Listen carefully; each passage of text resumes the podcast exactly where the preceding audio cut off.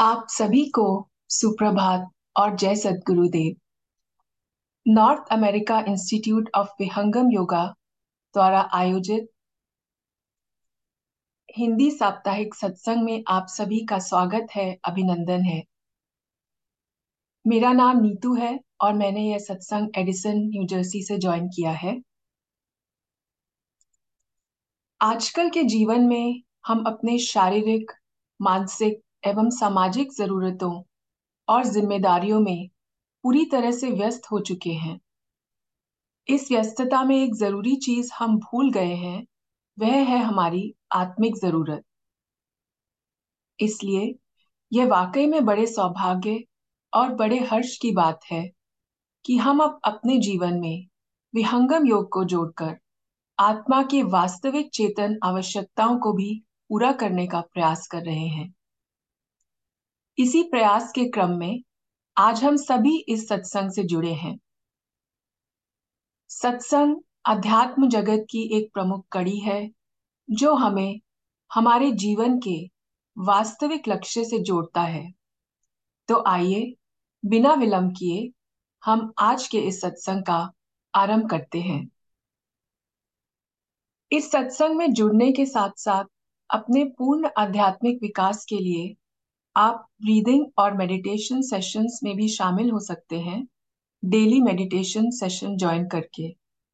Daily meditation session हर सुबह और शाम सात बजे ईस्टर्न टाइम में इसी जूम लिंक पर आयोजित होता है। एक और विशेष सूचना है कि आज का यह सत्संग इस मंथ का लास्ट सत्संग होगा। हम लोग यहाँ पर विराम लेंगे।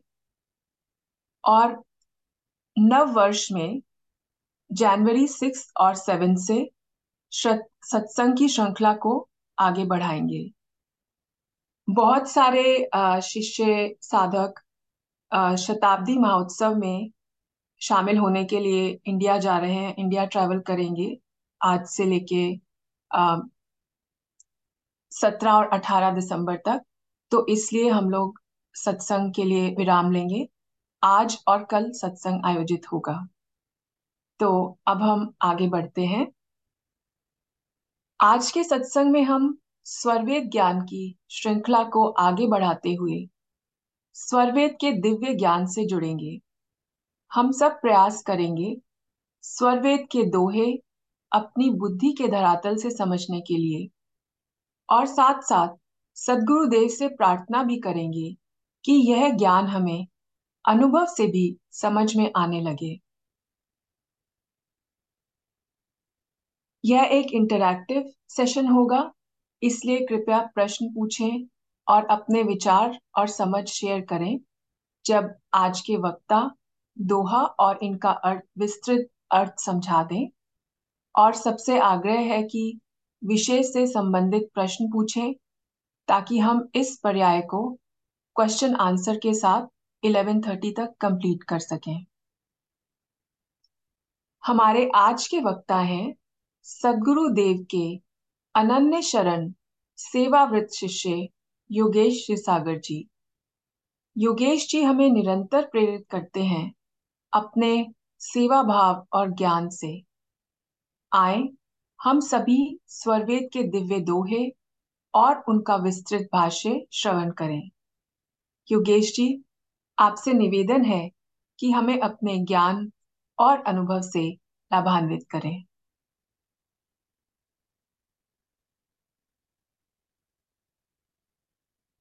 अखण्डमण्डलाकारम्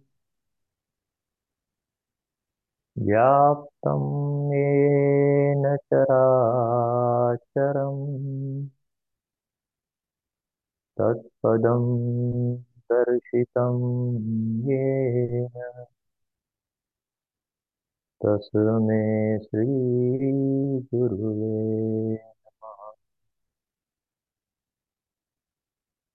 परमेश्वर जीव साथ है। अमित काल भी जीव त्रिताप छूटा नहीं। बिन सदगुरु महती। प्रेम भक्ति सदगुरु करो। सदगुरु अलख लखा। प्रथम मिलन गुरु, फिर प्रभु।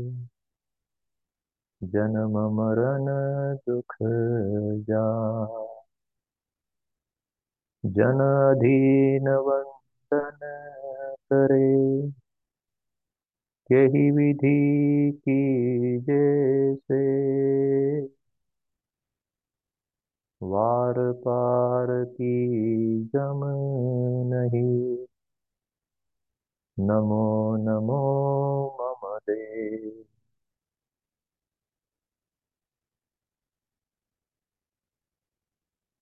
यत्र तत्र सर्वत्र विद्यमान।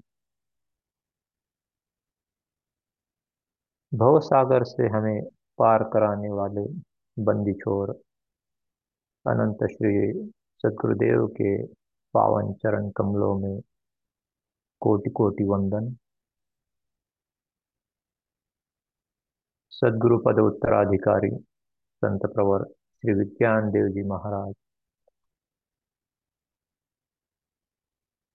परम वंदनीय माता श्री एवं अंतर्राष्ट्रीय प्रचारक प्रमुख उद्देष्टा आदरणीय श्री संत नामदेव जी महाराज के पावन चरणों में बारंबार वंदन। आप सभी को मेरा सादर नमन। जय सतगुरुदेव।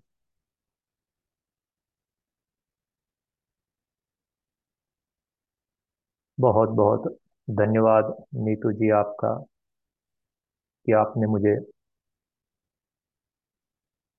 यहाँ अपनी इस आध्यात्मिक सभा में अपनी वाणी की सेवा देने का अवसर प्रदान किया।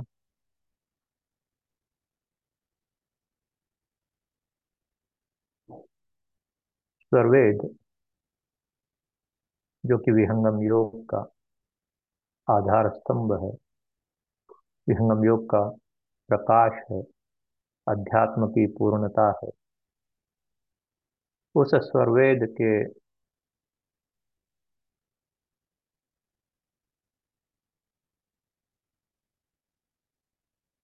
अमृतमय सागर से हर सप्ताह हम एक मोती चुनते हैं। और अध्यात्म के गुड़ से गुड़ रहस्य को, सूक्ष्म से अति सूक्ष्म रहस्य को समझने का प्रयास करते हैं।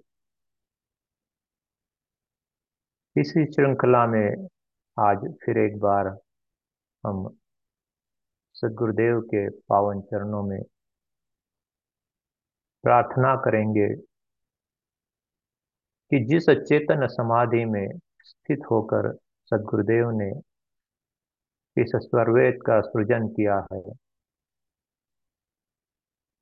उसके इस दिव्य दोहे को हम अपनी बौद्धिक धरातल पर समझ पाए, उसका विवेक हमें जागृत हो और फिर अपनी साधना में इसका हम अनुभव कर पाए।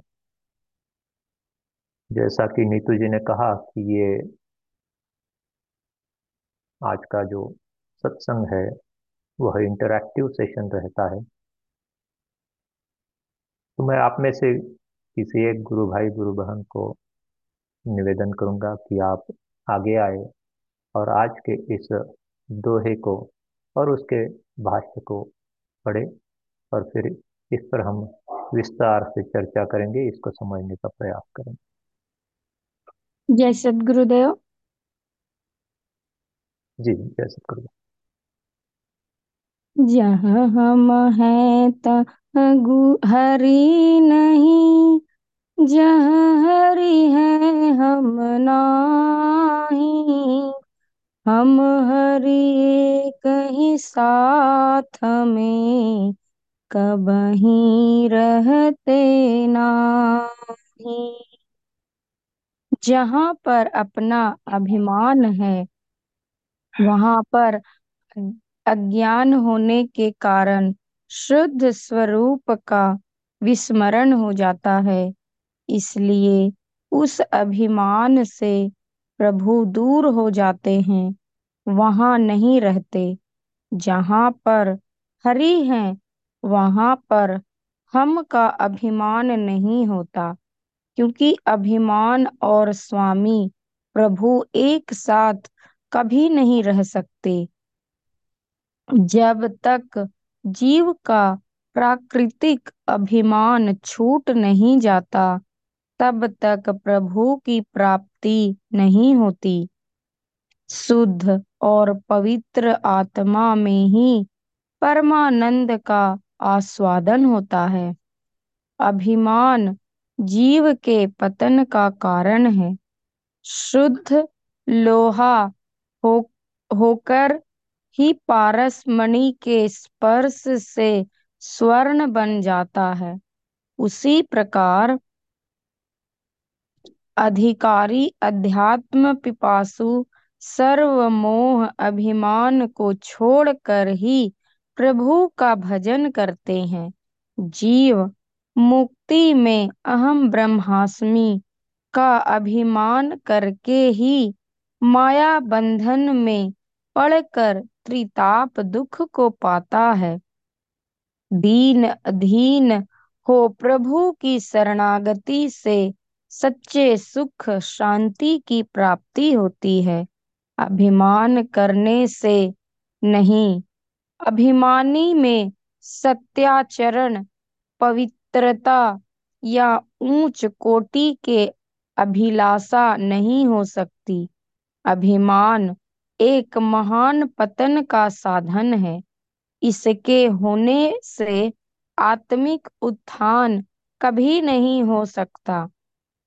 अपने स्वाभाविक धर्म से विरुद्ध किसी वस्तु का अभिमान, आध्यात्मिक विकास के पतन का हेतु है, जो सर्व अभिमान, कामना को छोड़कर प्रभु की शरणागत हो, शुद्ध रूप से प्रभु का भजन करता है, वही परिपूर्ण परमानंद को प्राप्त कर मानव जीवन को सफल करता है। जय सतगुरुदेव। इस दोहे को और इसके भाष्य को जब हम पढ़ते हैं तो ऐसा प्रतीत होता है कि हमें यह दोहा पूर्णता समझ में आ गया। क्योंकि इस दोहे के भाष्य में बहुत ही सरल और सहजता से आचार्य श्री प्रथम जी ने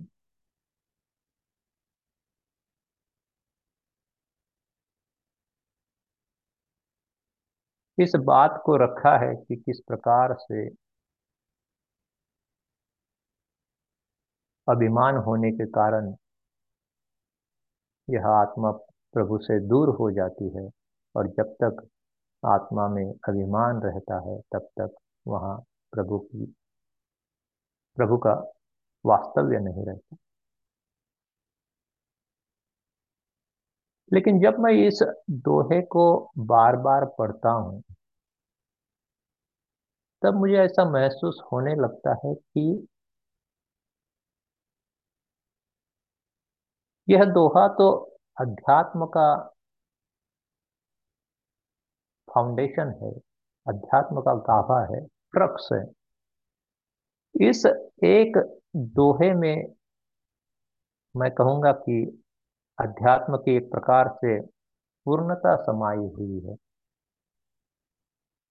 अगर इस एक दोहे को हम अपने जीवन में चरितार्थ कर ले तो मुझे ऐसा लगता है कि हम सही मायने में, आध्यात्म को ही अपने जीवन में घटित कर सकते हैं।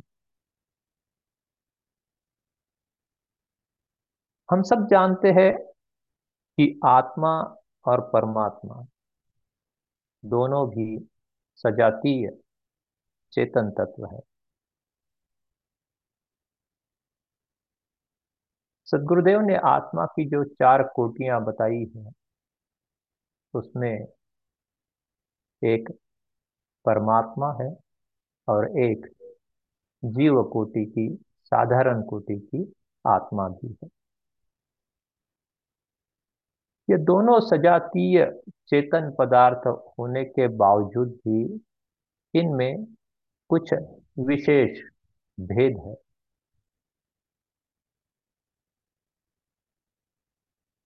जहाँ पर परमात्मा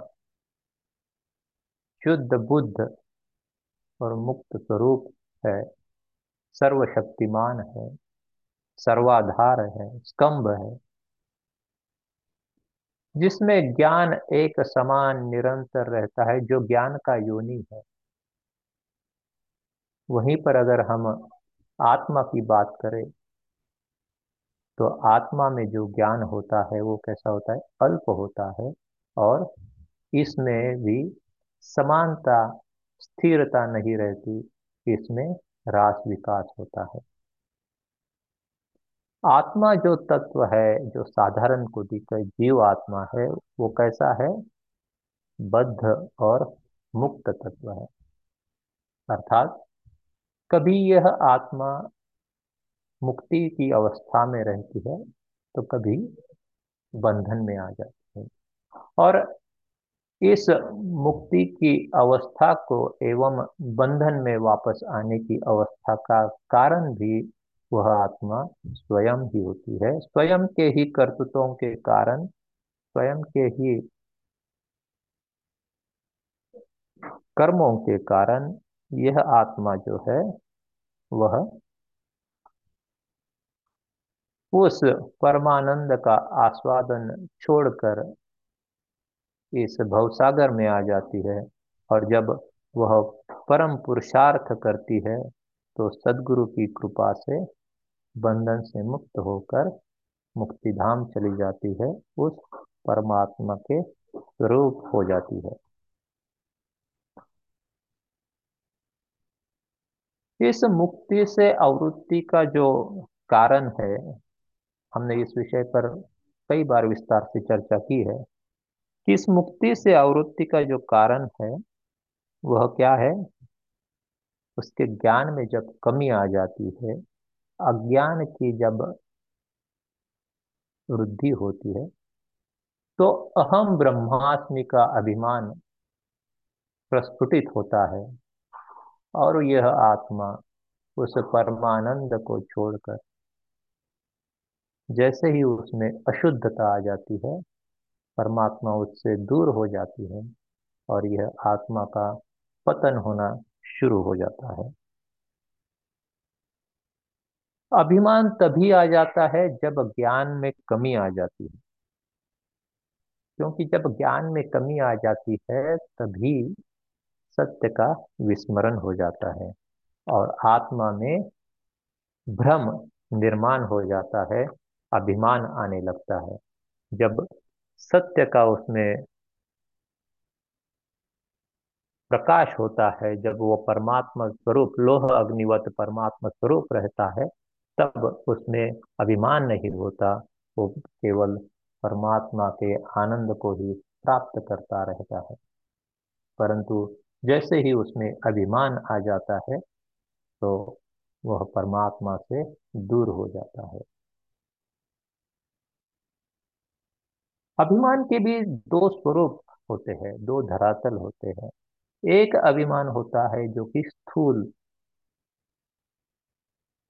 अभिमान जिसे कहा जा सकता है, और एक अभिमान जो होता है वो होता है सूक्ष्म रूप में, जो आत्मा में ही स्थित होता है। जब आत्मा का पतन हो जाता है और आत्मा बंधन में आ जाती है और उसे यह स्थूल देह की प्राप्ति हो जाती है, तब आत्मा के ज्ञान पर प्रकृति का आवरण आ जाता है, त्रिगुणों का आवरण आ जाता है और वह स्वयं का स्वरूप ही भूल जाती है, उसे अपने स्वरूप का विस्मरण हो जाता है। और इस स्थूल देह को ही वो अपना स्वरूप मानने लगती है। जब वह स्थूल देह में होती है तो इस देह के प्रति उसकी आसक्ति बढ़ती जाती है। और इस आसक्ति के कारण ही वह बंधन में या यूँ कहिए कि बंधन का जो आवरण है या शिकंजा है, और दृढ़ होता चला जाता है। इस स्थूल देह के अभिमान के कारण ही वो स्वयं को, स्वयं का चेतन स्वरूप भूलकर अपने को इस देह के अनुसार वो स्वयं के अंदर अभिमान निर्माण करता है कि वो सुस्वरूप है, शक्तिमान है, धनवान है, उसमें सामाजिक मान प्रतिष्ठा का अभिमान आ जाता है। अपने विद्वत्ता के प्रति उसको अहंकार आ जाता है और वो एक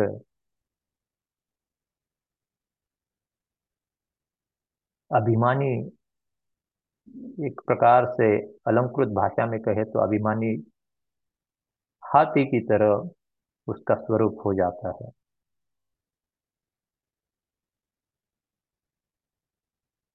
ऐसे मानव देह में स्थित आत्मा को स्वामी जी चेताते हुए कहते हैं कि त्याग देह अभिमान को, दुख का भाजन देह। देह बंद का कोट है मल रज रज। स्वामी जी समझाते हुए कहते हैं कि इस देह का जो जो नश्वर है, जो विनाशशील है, जो परिणामी है, जो निरंतर बदलता रहता है, यह शरीर भी जो प्राप्त हुआ है आत्मा को यह शरीर भी छह अवस्थाओं से गुजरता है, जन्म और मृत्यु के बीच। ऐसे इस देह का अभिमान करना मुड़ता है और स्वामी जी कहते हैं कि ऐसे देह का अभिमान को क्या करो? तुम त्याग दो। ये देह जो है, वह दुख का ही कारण है। ये देह क्या है? एक ऐसा कोट है, ऐसा किला है जो जिसके अंदर यह आत्मा बंदिस्त है। यह देह कुछ और नहीं, बल, बल्कि एक मलमूत्र से भरी हुई रज और वीर से बनी हुई, एक पंच तत्वों से बनी हुई यह पार्थिव शरीर है। इसका अभिमान करना मूर्ता है। अभिमान क्या करता है?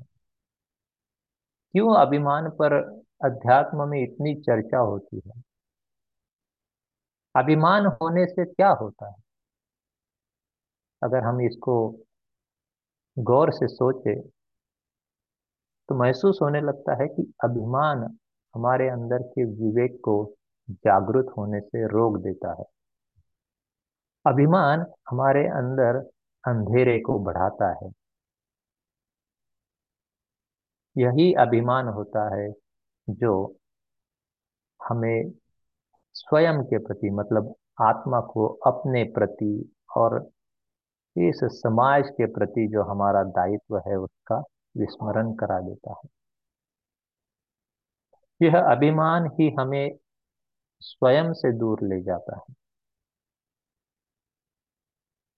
और मैं और मेरा में ही हमारा जो संपूर्ण जीवन है, वह व्यतीत हो जाता है।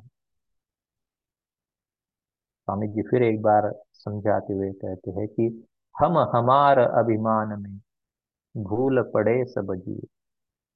दुख अपार सुख लेश है, फिर नहीं जानत पी।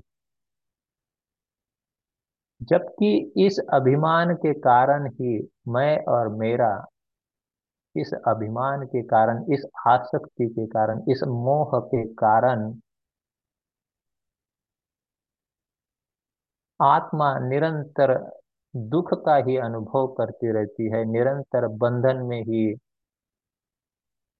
पड़ी रहती है, तब भी यह जो जीव है, वह परमात्मा को जानने की चेष्टा नहीं करते। भले ही वो दुख भोग लेते हैं, परंतु परमात्मा को प्राप्त करने का प्रयत्न नहीं करते। जबकि मानव जीवन का सबसे बड़ा लक्ष्य, मुख्य कर्तव्य जो है, वो क्या है? परमात्मा की प्राप्ति ही है। और इसलिए सर्वप्रथम अध्यात्म में इस चीज़ का ज्ञान दिया जाता है, वो है नित्य अनित्य वस्तु विवेक। जब तक कि हम आत्मा का स्वरूप क्या है, परमात्मा का स्वरूप क्या है इसका ज्ञान हमें नहीं होगा।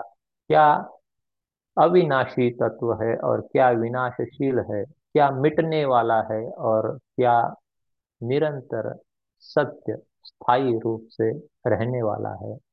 इसका जब ज्ञान होगा, तब ही वह आत्मा, वह व्यक्ति उसको प्राप्त करने की चेष्टा कर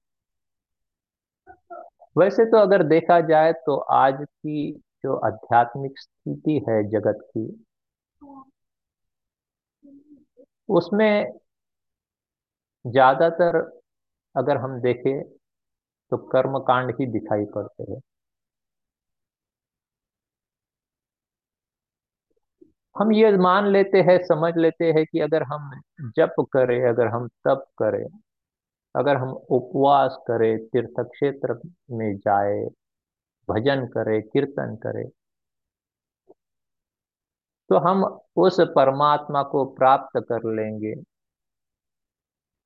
अगर हम इस देह से भक्ति करेंगे तो परमात्मा प्राप्ति हो जाएगी। आज के अध्यात्म की यही स्थिति ज़्यादातर हमें दिखाई पड़ती है।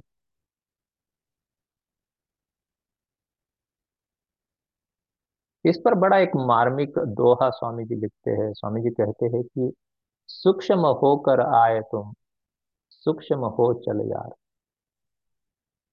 सुई नख कुंजर किमी चले, समझ पुरातन धार। स्वामी जी समझाते हैं कि यह जो आत्मा मुक्ति से बंधन में आई है, वह सूक्ष्मता के रूप से लेकर इस स्थूल देह में आई है। तो अगर उसे फिर एक बार मुक्ति धाम जाना है, उस परमात्मा को प्राप्त करना है तो फिर वही सूक्ष्मता की धार को पकड़ते हुए, सूक्ष्म होते हुए जाना पड़ेगा। क्यों? क्योंकि वह जो सूक्ष्म द्वार है, उस सूक्ष्म द्वार से हम उसी प्रकार इस देह के अभिमान को लेते हुए नहीं जा सकते। जिस प्रकार से एक सुई की नाक में सुई के जो छिद्र होता है, उसमें से हाथी नहीं जा सकता। यह अभिमान हमें उस हाथी की तरह ही रोक के रखता है इस आत्मा को। जब तक इस अभिमान रूपी हाथी इस आत्मा से अलग नहीं हो जाता, तब तक आत्मा अति सूक्ष्म होकर, आत्मचेतना अति सूक्ष्म होकर उस द्वार से वो नहीं जा सकती। यही पुरातन तत्व है, यही वेदों की मान्यता है, यही उपनिषदों का उपनिषदों का ज्ञान है। स्वामी जी समझाते हैं कि ये जब तक समझ में नहीं आएगा, तब तक हम कितना भी जब तप करे, उपवास करे, कीर्तन करे, प्रवचन करे, बौद्धिक आधार पर, अपने शरीर के आधार पर, अपने इंद्रियों के आधार पर जितने भी हम कर्म करें, उसका कोई अर्थ नहीं है। क्योंकि इन कर्मों से अभिमान जब तक नष्ट नहीं होगा, तब तक हमें परमात्मा की प्राप्ति नहीं होगी। क्यों? क्योंकि परमात्मा कैसा है? शुद्ध और बुद्ध है। परमात्मा शुद्धता की पराकाष्ठा है। परमात्मा प्रकाश स्वरूप है, सत्य स्वरूप है, विज्ञान स्वरूप है। वह ऐसा श्वेत प्रकाश है, वो ऐसी शुद्धता है कि उससे ज़्यादा और शुद्ध और श्वेत और विज्ञान में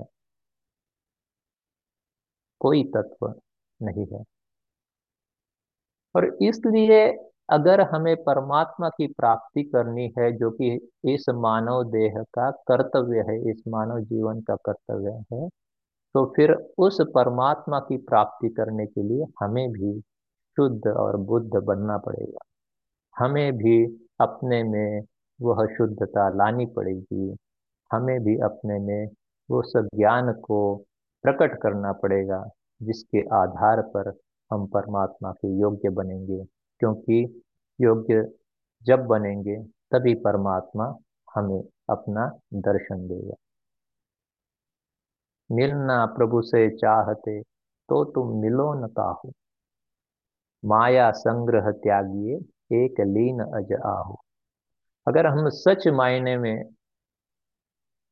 प्रभु से मिलना चाहते हैं तो फिर इस अभिमान को, इस मैं और मेरे के चक्र के, चक्र में, इस माया के संग्रह में हम कब तक पड़े रहेंगे?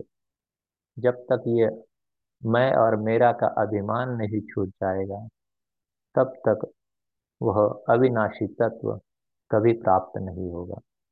इसलिए अगर परमात्मा की प्राप्ति करनी है तो परमात्मा के योग्य हमें बनना पड़ेगा। क्यों? क्योंकि जिज्ञासु कर्तव्य है बने प्रभु के योग। मिलन योग्य से मिलन है मिले न पुरुष अयोग। आज हम देखते हैं कि संसार में भी अगर किसी महान व्यक्ति को जिसकी प्रतिष्ठा काफ़ी है, जिसका पद बड़ा है, उस व्यक्ति को भी अगर हमें मिलने जाना है तो वो पहले देखता है कि यह व्यक्ति मुझे मिलने के योग्य है या नहीं। अगर इस संसार की यह रीति है तो हम समझ सकते हैं कि परमात्मा को प्राप्त करने के लिए, परमात्मा का दीदार करने के लिए, परमात्मा के उस आनंद को प्राप्त करने के लिए हमें कितनी शुद्धता लानी पड़ेगी, कितनी बड़ी योग्यता हमारे अंदर जब आएगी, तभी उस परमात्मा को हम प्राप्त कर सकते हैं। इसीलिए अध्यात्म में जो है यम और नियम का प्रावधान बताया गया है। क्यों? क्योंकि जब अध्यात्म आता है, जब अध्यात्म आपके जीवन में प्रवेश करता है तो सबसे पहले हमें शुद्धता अपने में लानी पड़ती है, ताकि उस अध्यात्म को हम अपने में घटित कर पाए। अगर हम यम और नियम को भी गौर से देखें। तो यह समझ में आ जाएगा कि उसमें अभिमान को नष्ट करने के लिए कुछ नहीं दिया हुआ। यम नियम अत्यंत आवश्यक है, महत्वपूर्ण है और इसका जीवन में, विशेषकर अध्यात्म में भी इसका, इसकी अनिवार्यता है। परंतु अभिमान एक ऐसी वस्तु है, एक ऐसा व्यवधान है अध्यात्म में कि जो जिसको दूर करना बड़ा ही कठिन कार्य है, बहुत ही मुश्किल है। सब कुछ छूट जा सकता है, सब चीज़ों का त्याग हो सकता है, सारी मोटी माया छूट सकती है, लेकिन अभिमान स्वरूप जो सूक्ष्म माया होती है, जो हमारे अंदर बैठी होती है, उसको त्यागना बहुत ही बहुत ही कठिन होता है। तो फिर हम क्या करें? अगर हमें परमात्मा प्राप्ति करनी है, अगर अध्यात्म में आगे बढ़ना है और अध्यात्म के आगे बढ़ने में व्यवधान अगर अभिमान ही है तो इस अभिमान को कैसे तोड़ा जाए? कैसे इसका त्याग किया जाए? कैसे इससे उपरम हुआ? हो जाए कि हम उस प्रभु के योग्य बने। इसीलिए अध्यात्म में और एक वस्तु को अनिवार्य बताया गया है और वो है सेवा। जब सेवा साधक करने लगता है, तब उसके अंदर दीन अधीनता आने लगती है। धीरे धीरे अध्यात्म का तरफ़ वो साधक बढ़ने लगता है, क्योंकि जैसे जैसे दीन अधीनता बढ़ती है वैसे वैसे अभिमान कमी आने लगती है, अभिमान में कमी आने लगती है, अभिमान धीरे धीरे दूर होने लगता है। सदगुरु भी सेवा से ही प्रसन्न होते हैं। और हम सब जानते हैं इस सिद्धांत को कि सदगुरु की प्रसन्नता तब प्रसन्न प्रभु है, तब निज आत्म प्रसन्नता, तब यह ध्रुवपद हो। प्रभु तभी प्रसन्न होंगे जब हम सदगुरु को प्रसन्न कर पाएँगे, और सदगुरु तभी प्रसन्न होंगे जब हम सेवाव्रती बनेंगे, सेवाजित शिष्य बनेंगे। क्यों? क्योंकि सेवा से ही अभिमान चूर चूर हो जाता है और आत्मा में अत्यावश्यक चीज़ जो है, वह शुद्धता की वह आने लगती है। सदगुरु के ज्ञान का प्रकाश इस आत्मा में तभी प्रकट होता है जब अभिमान, इस देह का अभिमान, इस मान प्रतिष्ठा का, वह सूक्ष्म अभिमान छूटने लगता है। जो दीन है, अधीन है, जिसके अंदर सेवा का भाव है, वह अध्यात्म के तत्वों को बड़ी सूक्ष्मता से, आसानी से समझ पाता है और अध्यात्म में उसकी प्रगति होती है। जो अभिमान में ही चूर है, जो अभिमान से लथपथ है, उसको यह प्रकाश नहीं प्राप्त होता। उसकी तो आत्मा का पतन ही होता है। इसीलिए तो स्वर्वेद कहता है कि दिन अधीन ऊपर चढ़े, गिरत बूढ़त अभिमान। अभिमानी अति नीच है, सब अवगुण घट खान जो दीन है, अधीन है, वह अध्यात्म की एक एक पायदान पर बढ़ता ही जाता है और जो अभिमानी है, चाहे वो कितना भी विद्वान हो, चाहे वो किसी भी प्रकार का व्यक्ति हो, उसका क्या होता है? पतन ही होता है। वो इस भव सागर में गिरता और बूढ़ता ही जाता है। जब अभिमान होता है, तब अभिमान केवल अकेला नहीं होता। उसके साथ और भी कई सारे अवगुण उस शरीर में आ जाते हैं और अवगुणों की खान वह शरीर बन जाती है। ऐसे में आत्मा केवल अंधेरा का, अंधेरे का ही अनुभव करती है, वह प्रकाश उसे नहीं प्राप्त होता। इसीलिए सेवा को सद्गुणों का, की खान कहा गया है, क्योंकि जब सेवा घटित होती है तब अभिमान छूट जाता है, और जब अभिमान जाता है, तब दुर्गुण दूर होकर सद्गुणों का प्रादुर्भाव होता है। जैसा मैंने कहा शुरू में कि अभिमान दो प्रकार के होते हैं। एक अभिमान होता है स्थूल देह का, और दूसरा जो अभिमान होता है, वह बहुत ही सूक्ष्म होता है, जीना होता है वो आत्मा के अंदर ही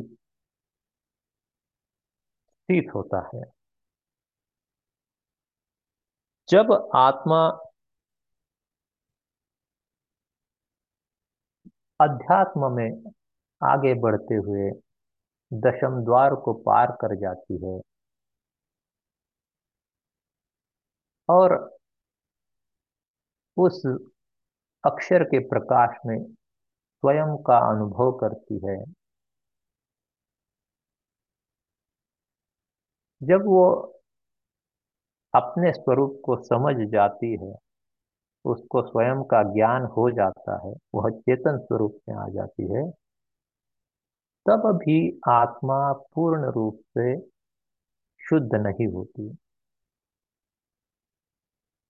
तब भी वो परमात्मा को प्राप्त करने के पर्याप्त नहीं बनती। बल्कि यूँ कहिए कि प्रकृति का वह जो द्वार है, वह छूटने के बाद, चेतन स्वरूप में आने के बाद सही मायने में परमात्मा प्राप्ति का साधन शुरू हो जाता है। तब जो अवस्था होती है, तब उस अवस्था में आत्मा को आगे का मार्ग प्रत्यक्ष होता है। उसका ध्येय क्या है और उस ध्येय तक पहुँचने का मार्ग क्या है, इसका ज्ञान उसमें आ जाता है। परंतु अभी भी वह परमात्मा के योग्य नहीं बनता। क्यों? क्योंकि अभी भी उसमें कुछ अशुद्धियाँ बाकी रहती हैं।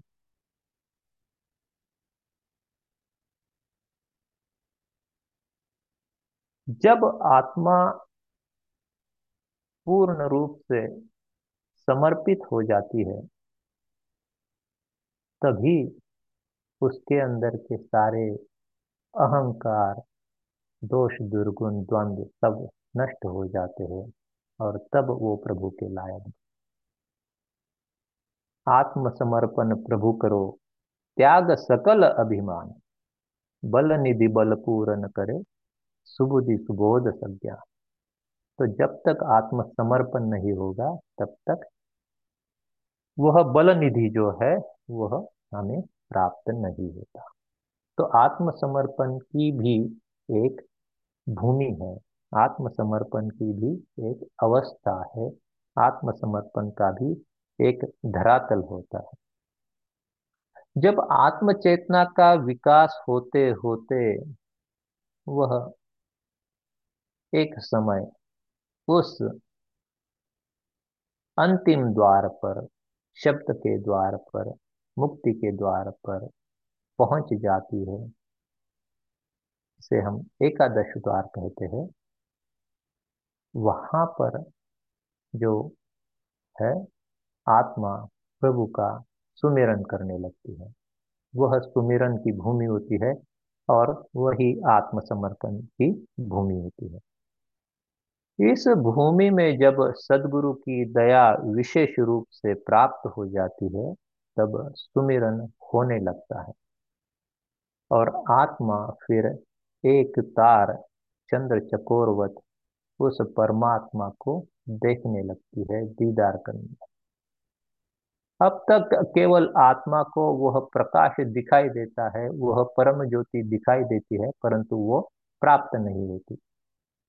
जब सुमिरन की भूमि आ जाती है और आत्मा एक तार चंद्र चकोरवत उस परमात्मा को देखने लगती है, एक पल भी वह अपने ध्येय से अलग नहीं होती, तब एक समय ऐसा आता है, सदगुरु की कृपा घटित होती है और आत्मा अपना बचा हुआ सारा अभिमान छोड़कर पूर्ण रूपे ने उस परमात्मा से पर समर्पित अपने आप को कर देती है। अब तो वह अपने आप को ही भूल जाती है और उसे केवल और केवल परमात्मा का ही अनुभव होने लगता है। अंदर बाहर सर्वत्र केवल एक प्रकाश, एक ध्वनि और एक आनंद ही उसको अनुभव में आता है।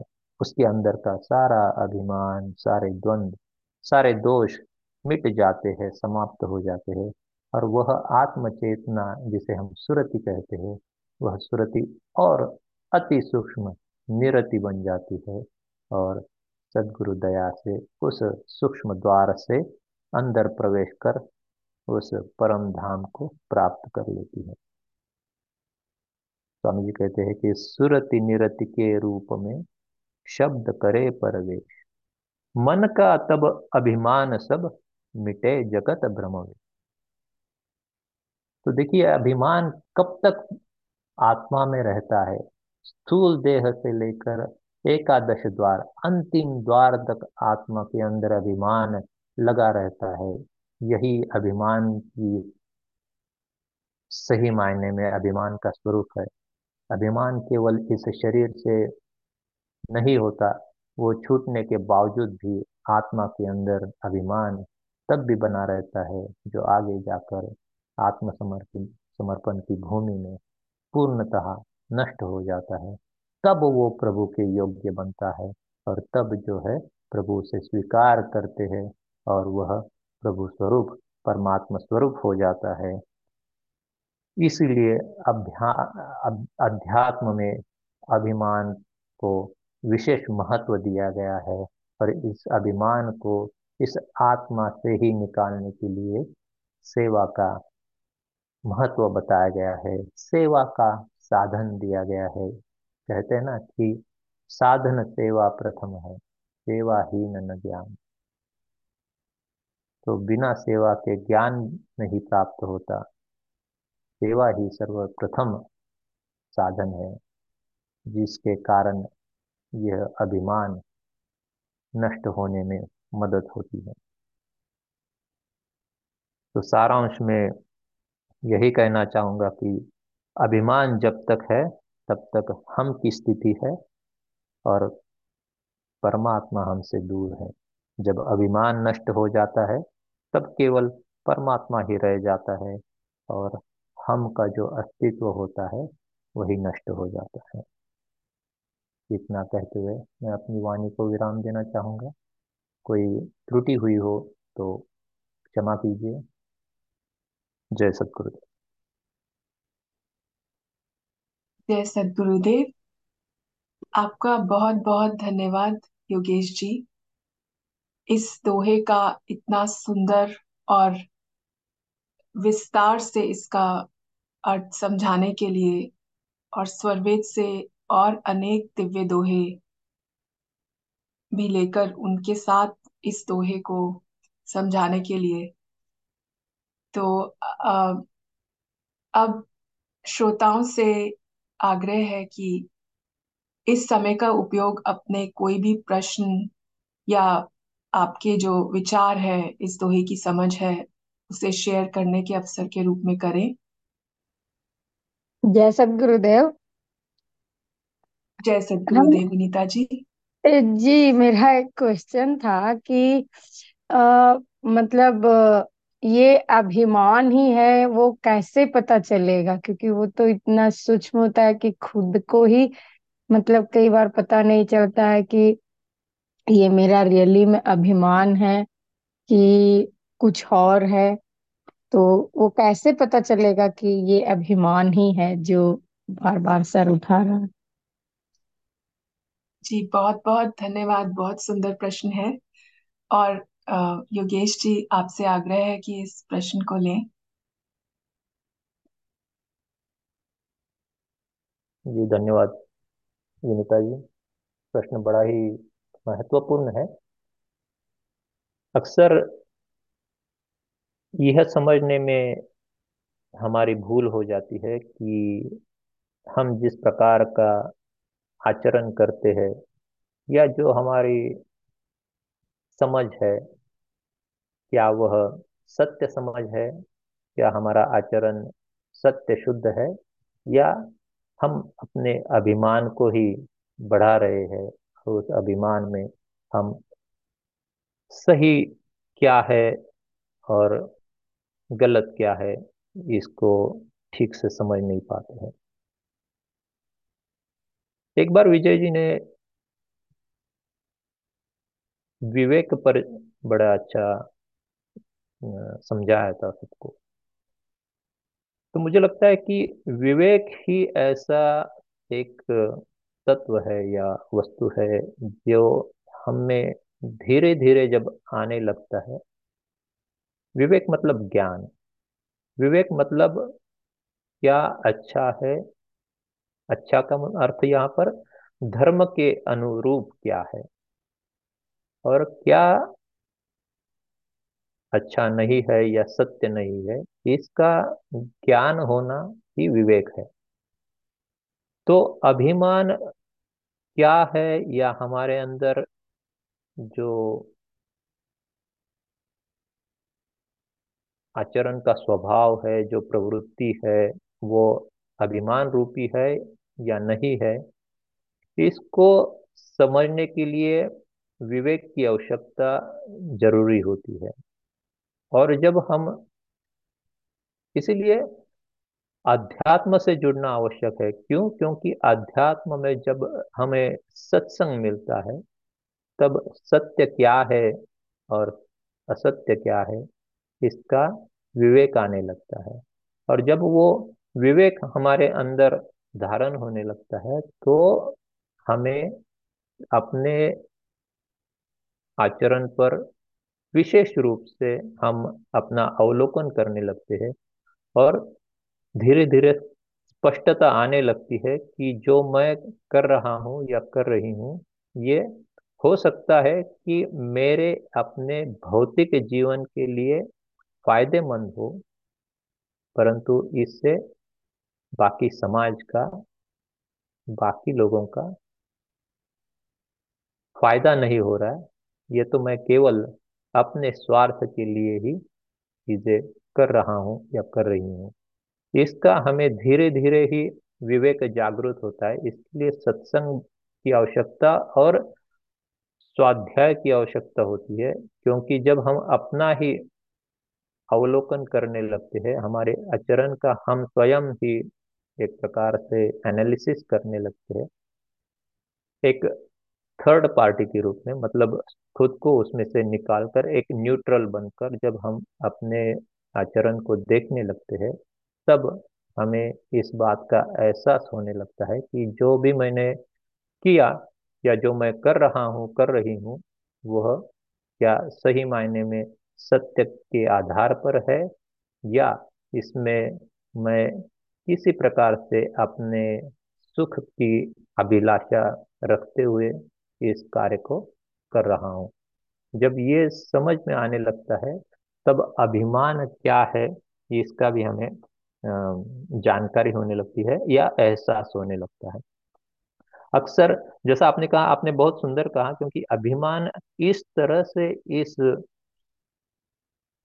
मतलब हमारे आत्मा में लगी हुई है कि वो एक स्वरूप ही बन गया है, जिसके अलावा हमें और कुछ जानकारी ना होने के कारण वह सत्य के रूप में ही हमें दिखाई देता है। हमें लगता है कि जो मैं कर रहा हूँ या कर रही हूँ, वही सत्य है, क्योंकि इसके अलावा और कुछ हो सकता है, इसका यहाँ तक का भी हमें ज्ञान नहीं रहता, हमें विस्मरण हो जाता है, क्योंकि हम केवल मैं और मेरा इस दृष्टिकोण से ही हर चीज़ की तरफ़ देखते हैं। इसलिए इसको समझने के लिए थोड़ा सा हर एक व्यक्ति को पुरुषार्थ करना पड़ता है और इसीलिए हर व्यक्ति में अध्यात्म, व्यक्ति के जीवन में अध्यात्म की प्राथमिकता बतलाई गई है, क्योंकि जब अध्यात्म से जुड़ते हैं, तब हमें बाकी लोगों का, जैसे कि अक्सर संत प्रवर जी कहते हैं कि मैत्री की भावना मुदिता की भावना, करुणा की भावना होनी चाहिए। जब वो विवेक हम में आने लगता है, तब हम अपने आचरण को और गौर से और सूक्ष्मता से देखने लगते हैं और फिर धीरे धीरे पता चलने लगता है कि हाँ मैंने जो किया, वो केवल मैं अपना सुख देखते हुए मैंने वो आचरण किया। क्यों? क्योंकि मुझे उसके अलावा कुछ करना मतलब कई बार अभिमान होता है, इसलिए हम दूसरे को दुख देते हुए किसी वस्तु का जो है संपादन करते या किसी स्थिति में कोई स्पेसिफिक हमारा आचरण होता है। अध्यात्म जब आता है जीवन में, तब धीरे धीरे वो स्पष्टता होने लगती है। स्वयं का अवलोकन इसमें मुझे लगता है कि बहुत आवश्यक होता है। जब और वो स्वयं का अवलोकन हम तभी अच्छे ढंग से, अच्छे रूप से कर पाएँगे अगर हमें अध्यात्म की जोड़ हमें मिली है। अगर हम बतलाए गए आदर्श पर चलने के लिए हम स्वाध्याय करते हैं, तब वो जो तत्व उसमें बताए गए होते हैं, उनका आधार लेकर हम समझ सकते हैं कि क्या आचरण सही आचरण है, जिससे केवल मेरा नहीं, बल्कि संसार का जो है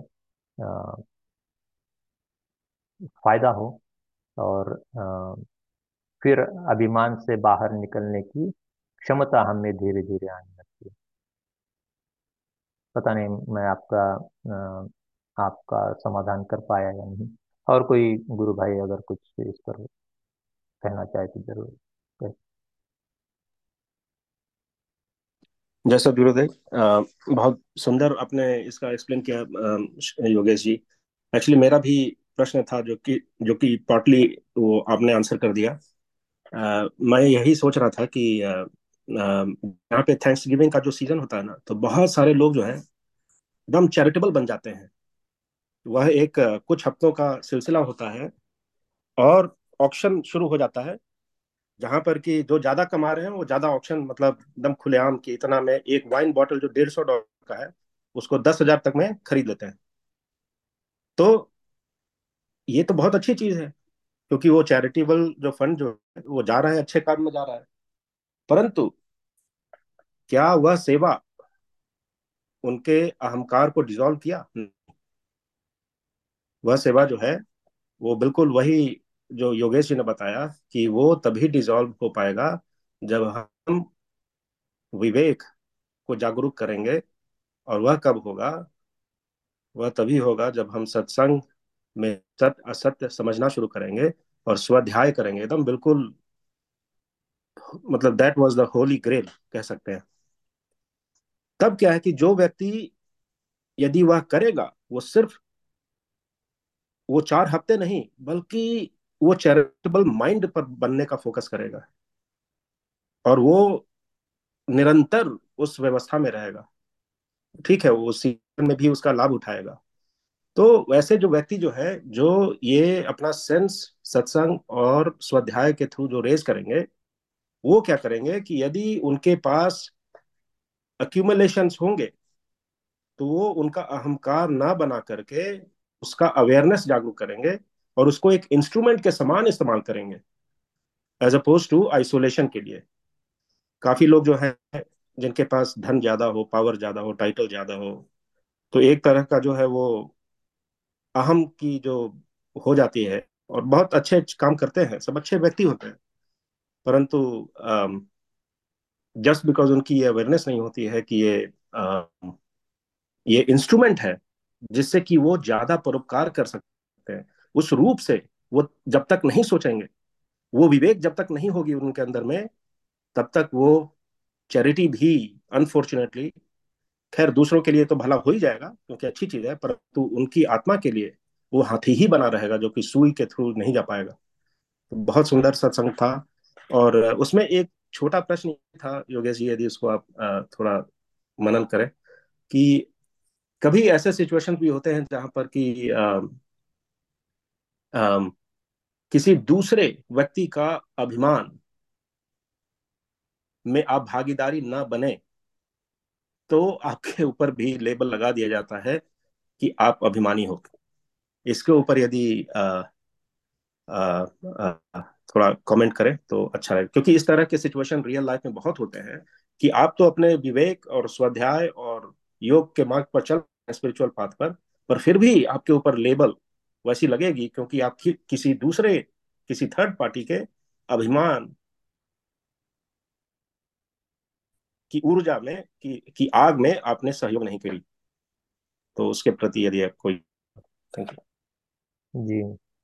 जी अक्सर क्योंकि हम समाज में है संसार में है अलग अलग प्रकार के व्यक्ति से हमारा संबंध आता है अलग अलग स्थितियों से हम गुजरते हैं तो कई बार ऐसी स्थितियाँ आती है कि क्या आचरण किया जाए, इसको चुनना बड़ा कठिन हो जाता है। तो ऐसे में जैसे आपने कहा कि अगर मैं किसी और पार्टी को सपोर्ट ना करता हूँ या उनके अभिमान को बढ़ावा नहीं देता हूँ तो वह व्यक्ति, वह ग्रुप ऑफ़ पीपल नाराज़ होते हैं या हमें ही अभिमानी होने का लेबल लगा देते हैं। ये अक्सर होता है। और कई कई बार ऐसा देखने में भी आता है। आ, लेकिन इसीलिए स्वामी जी स्वयं भी कहते हैं कि सत्याचरण जो करता है उसका जीवन बहुत कठिन होता है। क्योंकि अक्सर दुनिया में आप देखते हैं या आपको सामना करना पड़ता है झूठ का, उसमें अगर आप अपने सत्य संकल्प को जारी रखना चाहते हैं तो कई सारी कठिनाइयाँ, कई सारे विघ्न आते हैं। ये सत्य पर चलना या विवेक को जागरूक रखते हुए आचरण करना, यह एक प्रकार का तप है। और इसीलिए सत्य में प्रकाश कहा गया है, क्योंकि ये आचरण कैसा है? शुद्ध है। परंतु ये छुरी पर चलने की तरह है। जितना आप उस पर जाने की कोशिश करेंगे, उतना वो कठिन होता जाएगा। परंतु जैसा अक्सर कहा गया है कि सत्य की विजय होती है। जब हम अध्यात्म से जुड़ते हैं तो इसको इसको संभालना थोड़ा सा आसान हो जाता है, ऐसा मेरा मानना है। क्यों? क्योंकि आज तक जब हम अध्यात्म से नहीं जुड़े हुए होते तो हम हर चीज़ का एनालिसिस प्राकृतिक धरातल पर करते हैं। इसका तात्कालीन कारण क्या है और इससे मुझे तात्कालीन फ़ायदा क्या होने है, हम बहुत दूर की नहीं सोचते। लेकिन जब अध्यात्म से जुड़ जाते हैं तो ये जो संसार का संबंध है, ये अनित्य है। यह समझ में जब आने लगता है, वो भावना जब दृढ़ होती है और जब ये समझ में आने लगता है कि जिस राह पर मैं चला हूँ, वह राह ही सत्य की राह है तो इसलिए अगर कोई व्यक्ति मुझे किसी प्रकार का लेबल करे या कुछ मुझ पर दोषारोपण करे तो मुझे उनको दुर्लक्षित करना चाहिए, क्योंकि उन्हें इस बात की समझ नहीं है। जैसे कि जब हम बड़े व्यक्ति, बच्चों के किसी गलतियों को दुर्लक्षित कर देते हैं, क्यों? क्योंकि हम जानते हैं कि उन्हें इस बात का अभी ज्ञान नहीं है। वो अज्ञान में वो ऐसा आचरण कर रहे हैं। तो हम उस बात को ज़्यादा सोचते नहीं है, उसका ज़्यादा विचार नहीं करते। व्यक्ति बड़ा भी जब हो जाता है, लेकिन अगर उसके अंदर वही अज्ञान है तो हमें उसको भी उसी तरह से मुझे लगता है कि ट्रीट अगर हम करेंगे तो वो आसान रहेगा। उसको दुर्लक्षित करना, उसकी उपेक्षा करना ही बेहतरीन होता है। उसमें समय देकर हम अपना समय व्यतीत करते हैं, हमारी अपनी ऊर्जा हम व्यतीत करते हैं और उन ऐसे व्यक्तियों से हमें क्या बोल सकते हैं कि एक नकारात्मकता की ऊर्जा ही मिलती है। तो ऐसे लोगों से जितना जितना हो सकता है, हम तो पूरी तरह से नहीं दूर हो सकते या उनको टाल सकते, लेकिन जितना हो सकता है उतना हम कोशिश करें कि टाले और उनका जो भी लेबलिंग हो, जो भी हो, वो बिना ज़्यादा उसके बारे में सोचे हम अपनी राह पर चले। जब हमें ये जानकारी है कि जिस राह को मैंने पकड़ा है, वो सत्य की राह है और इन लोगों के अभिमान या अज्ञान में अंधकार के कारण मैं इनके अनुसार अपना आचरण नहीं रखने वाला। ये थोड़ा सा इसमें, जैसे मैंने कहा कि ये तप है जिसको थोड़ी पराकाष्ठा पुरुषार्थ करना पड़ता है। तो वही है कि वो धीरे धीरे आने लगता है। लेकिन हमेशा ही जैसे आपने कहा हमेशा ही ये चैलेंजिंग होता है क्योंकि हम सोसाइटी में रहते हैं हम इन लोगों में रहते हैं तो कभी कभी इसका आ, हमें जो है वो परिताप झेलना पड़ता है। जी। जी जी बिल्कुल सही कहा योगेश जी ने। इग्नोर करते हुए भी नहीं इग्नोर करना है यही इसका आंसर है। अगर सीधा बात से समझा जाए तो। इग्नोर करने का मतलब जब हम उनको लाभ ना पहुंचाएँ तो इग्नोर पर इग्नोर नहीं भी करना है। उनसे हम प्यार से ही व्यवहार करें, पर ऐसा व्यवहार करें कि उनको लगे नहीं कि उनका इग्नोरेंस हुआ किसी भी कीमत पर, किसी भी तरीके से, तब जा करके वो रिलेशन भी बना रहेगा। और आप अपने पथ पर भी चल पाएँगे। बिल्कुल योगेश जी ने सही कहा कि छुरी के धार पर चलने के बराबर है। इग्नोर करना भी और नहीं भी करना है। एक साइड इधर और एक साइड उधर है। तो है ये लाइफ की ऐसी चीज़ें हैं जो बहुत बार मुझे लगता है सभी को कहीं ना कहीं कभी ना कभी यह सामना करना ही पड़ता है।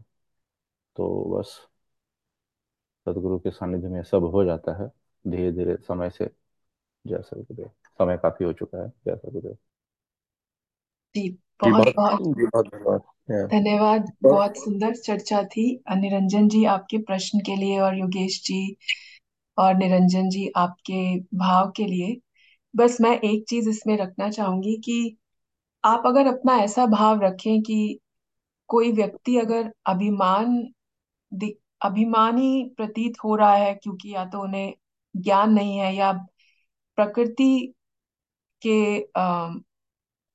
पर्सपेक्टिव में है ऐसा तो अगर आप उनके अभिमान को बढ़ावा नहीं देते हैं तो आप उनकी एक तरह से आध्यात्मिक उन्नति में सहायता ही कर रहे हैं, क्योंकि अभिमान तो हमने जैसे आज के दोहे में देखा, ये बाधक है आपकी आध्यात्मिक प्रगति के लिए। और आप अगर ऐसा करेंगे, क्योंकि आप सरल हैं, आपका यही भाव है सबके प्रति तो आपका बिहेवियर भी सिर्फ़ इस व्यक्ति के प्रति नहीं, बाकी सबके लिए भी ऐसा ही रहेगा। तो धीरे धीरे आप सबको समझ में आने लगेगा कि आपका जो इंटेंशन क्या है और आप किस वजह से आप ऐसे एक्ट करते हैं। तो अ, यही मैं अंडरस्टैंडिंग शेयर करना चाहती थी अपनी। और शायद निरंजन जी आपको कोई फॉलो अप क्वेश्चन या आप कुछ शेयर करना चाह रहे थे? जी हाँ बहुत सही था, ये एक्चुअली सारे प्रश्नों के तो उत्तर मिल ही जा रहे हैं, क्योंकि ये ग्रुप में जो है इतनी विवेक है, समझ रहे हैं ना, कि मैं तो प्रश्न कर रहा हूँ जस्ट वैलिडेशन के लिए कंफर्मेशन के लिए, क्योंकि सारे आंसर्स तो बिल्कुल आ ही जा रहे हैं, बस एक चीज़ और ऐड करूँगा। जो निरंजन जी ने बोला और योगेश जी ने बोला, कि हम जैसे दो चीज़ तो बताया इन्होंने, कि करना है, हमें स्वयं को इक्वानमस क्योंकि हमें पता है कि भाई उनकी अज्ञानता है और दूसरी चीज़ जो निरंजन जी ने बोला कि उनके, उन, उनके प्रति हमें इग्नोरेंस का भी भाव नहीं होना चाहिए। और मैं एक चीज़ और ऐड करूँगा कि हमें अपने विवेक उनके ऊपर बरसा देना चाहिए, जिससे कि बाकी लोगों को तक भी लाभ मिले उनकी बिहेवियर्स का।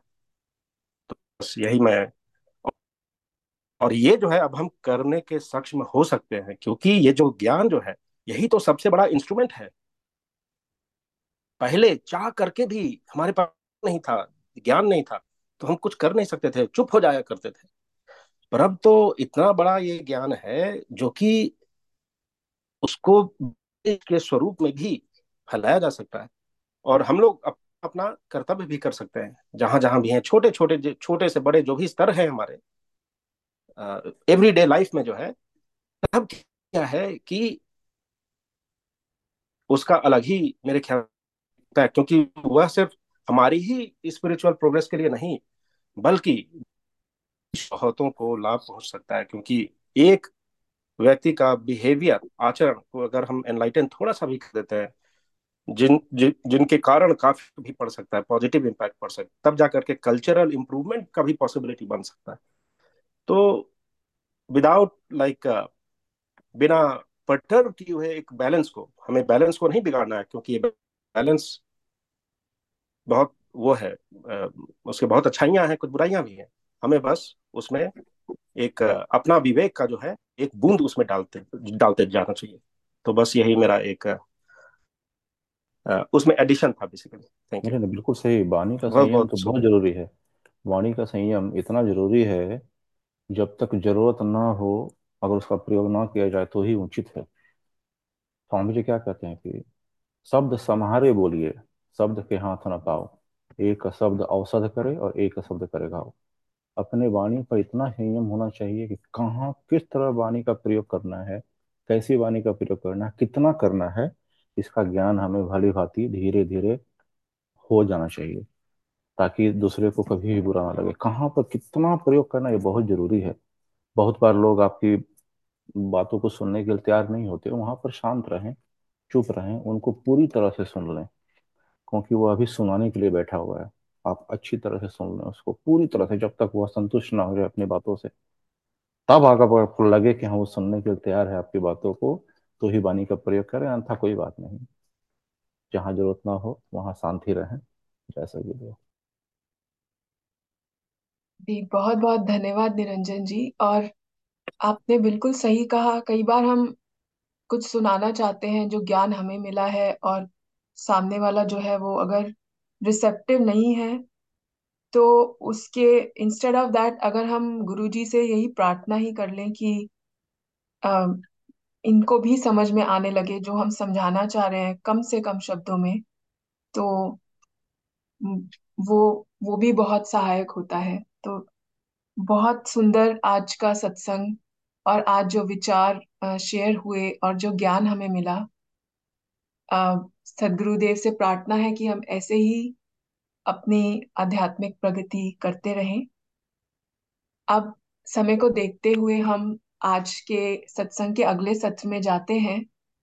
यह है वॉरियर ऑफ़ द वीक हम सभी ये जानते हैं कि ध्यान करने का सबसे अच्छा समय ब्रह्म मुहूर्त तीन बजे से पाँच बजे के बीच में होता है, लेकिन हम में से ज़्यादातर लोग ऐसा करने में असफल रहते हैं। इसे प्रोत्साहित करने के लिए नेवी ने इस कार्यक्रम की शुरुआत की, जहाँ प्रतिभागी ब्रह्ममुहूर्त वॉरियर नामक व्हाट्सएप ग्रुप में शामिल होते हैं। प्रत्येक प्रतिभागी स्वयं ब्रह्ममुहूर्त में उठकर ध्यान करते हैं, और जब वे ध्यान कर लेते हैं तो ग्रुप पर अपना स्टेटस डन के रूप में भेज देते हैं, जिसके बेसिस पर एक वीकली रिपोर्ट प्रिपेयर होती है। शामिल होने के लिए कोई सत्र नहीं है यदि आप व्हाट्सएप ग्रुप में शामिल होने के इच्छुक हैं तो कृपया हमें बताएँ और हम आपको ग्रुप में ऐड कर सकते हैं। तो इस सप्ताह के वॉरियर्स निम्नलिखित हैं और ये वे शिष्य हैं जिन्होंने सप्ताह में प्रतिदिन ब्रह्म मुहूर्त में उठकर साधना की है। भगवती पटेल जी, Radha ji, Surya Alam Raju ji, Tejinder ji, Yogesh Sirsagar ji Shrirang ji inductees of the week वे शिष्य हैं, जिन्होंने सप्ताह में एक या एक से अधिक दिन ब्रह्म मुहूर्त में उठकर साधना की है। दिव्य विजय दावलूरी जी, लालमणि जी, सुधांशु कुमार जी श्री राम साहू जी, अमित तालेकर जी, मुकेश जी।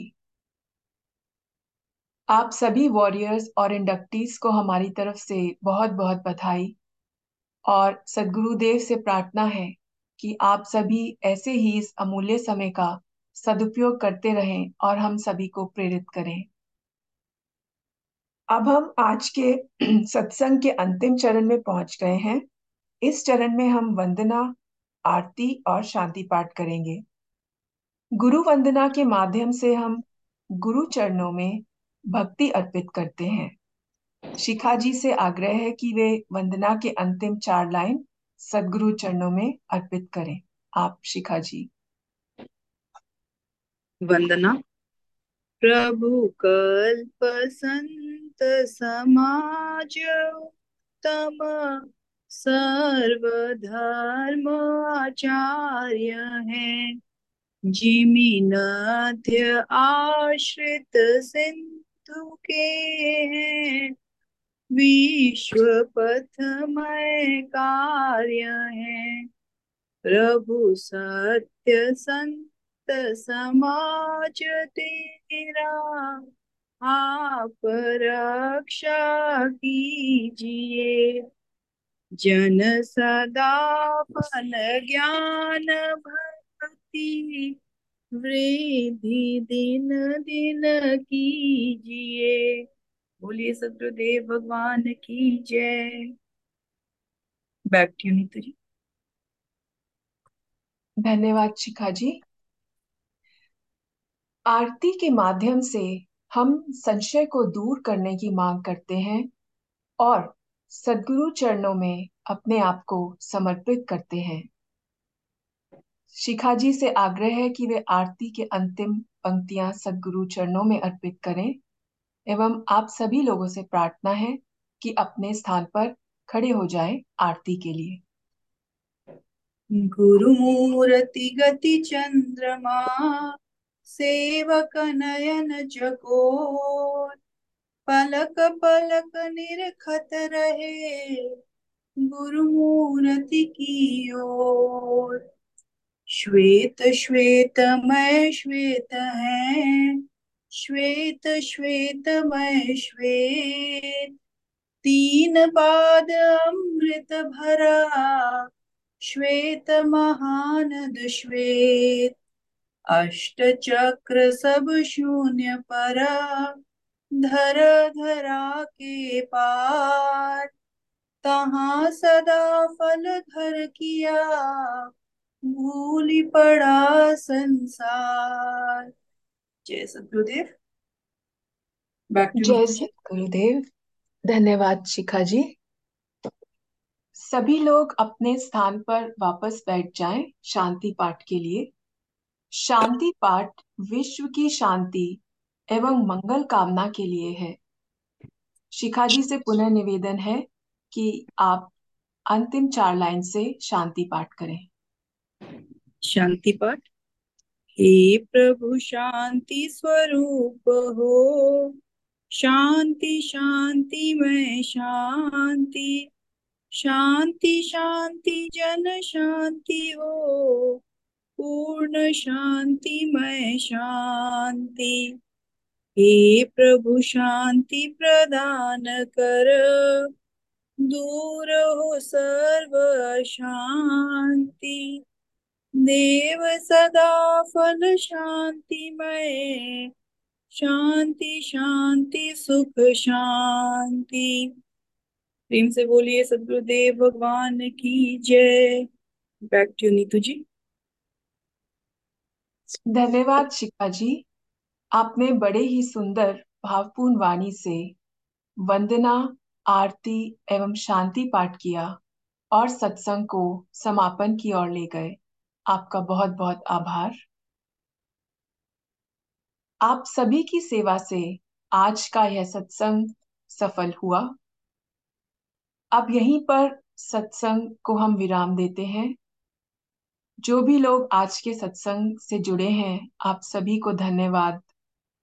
और आप सबसे आग्रह है कि आज के सत्संग में हमने जो सीखा है, उसे अपने जीवन में उतारें। एवं अपने अंदर चिंतन करें।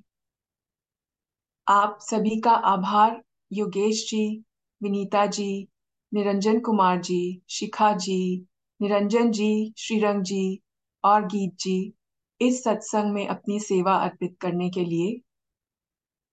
अगले सप्ताह फिर मिलेंगे। इसी समय, इसी वर्चुअल मीटिंग पर। अगले सप्ताह सॉरी अगले सप्ताह ये सत्संग अभी विराम लेंगे हम इस साल के लिए। नव वर्ष में हम कन्वीन करेंगे सिक्स और सेवन जनवरी से। तो